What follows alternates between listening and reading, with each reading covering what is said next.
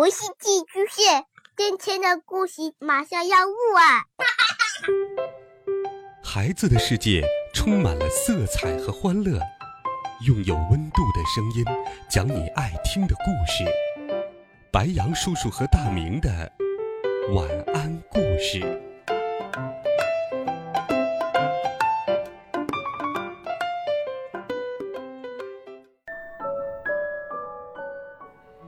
小朋友们、同学们，大家好，欢迎收听白羊叔叔讲故事。今天，白羊叔叔继续给你准备了好听的童话故事，一起来听《一枚奇怪的蛋》。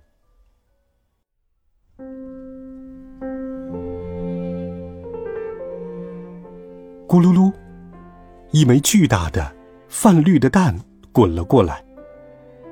呀！这是谁的蛋宝宝呀？当妈妈的怎么那么不小心？母鸡窝窝犹豫了一会儿，小心翼翼的把这枚蛋放进了自己的窝里。哪来一个这么奇怪的家伙？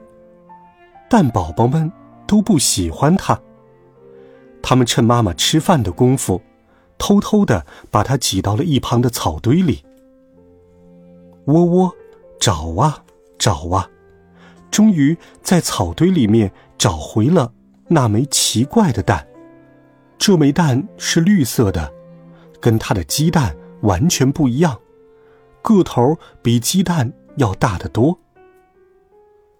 邻居路过这里，看见了那枚奇怪的蛋，他很吃惊的对窝窝说：“咩，快把它踢出去吧。”这臭东西长大后，没准是个怪物呢。说完，就急急忙忙的离开了。可是窝窝并不理睬。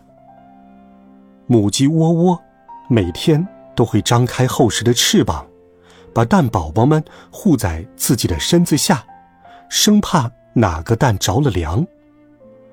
为了使窝里的蛋宝宝们均匀的感受到妈妈的温暖。他每天都会吃力的把蛋宝宝们来回翻上好几遍。自从做了妈妈，窝窝总是忙得顾不上吃饭和喝水。吱吱，什么声音？原来是几只狡猾的老鼠趁窝窝出去的功夫来偷鸡蛋了。咕咕咕咕咕咕咕！愤怒的窝窝竖起了全身的羽毛。张开翅膀就朝老鼠们冲去，几只老鼠看到平时一向温柔的母鸡突然变得凶狠起来，都哧溜哧溜的逃走了。时间一天一天过去了，窝窝原本胖胖的身体只剩下了骨头和一层皮。二十一天终于到了。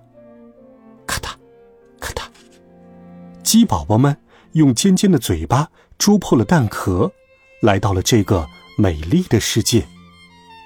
只剩下那枚奇怪的蛋了，依然安静的躺在窝里。怎么回事？难道真的像邻居说的那样，它是一个怪物吗？哒，哒，窝窝用嘴巴啄开了这枚巨大的蛋。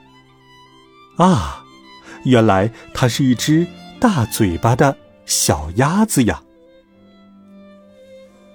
上午，窝窝带着孩子们在草地上捉虫子；下午，窝窝带着孩子们去做游戏。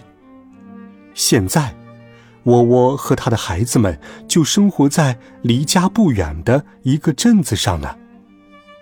如果有一天，你经过了这里，看到了母鸡窝窝，就跟它打上一声招呼吧，因为它是一个充满爱心的鸡妈妈。好了，孩子们，这个充满着爱心的童话故事《一枚奇怪的蛋》，白杨叔叔就给你讲到这里。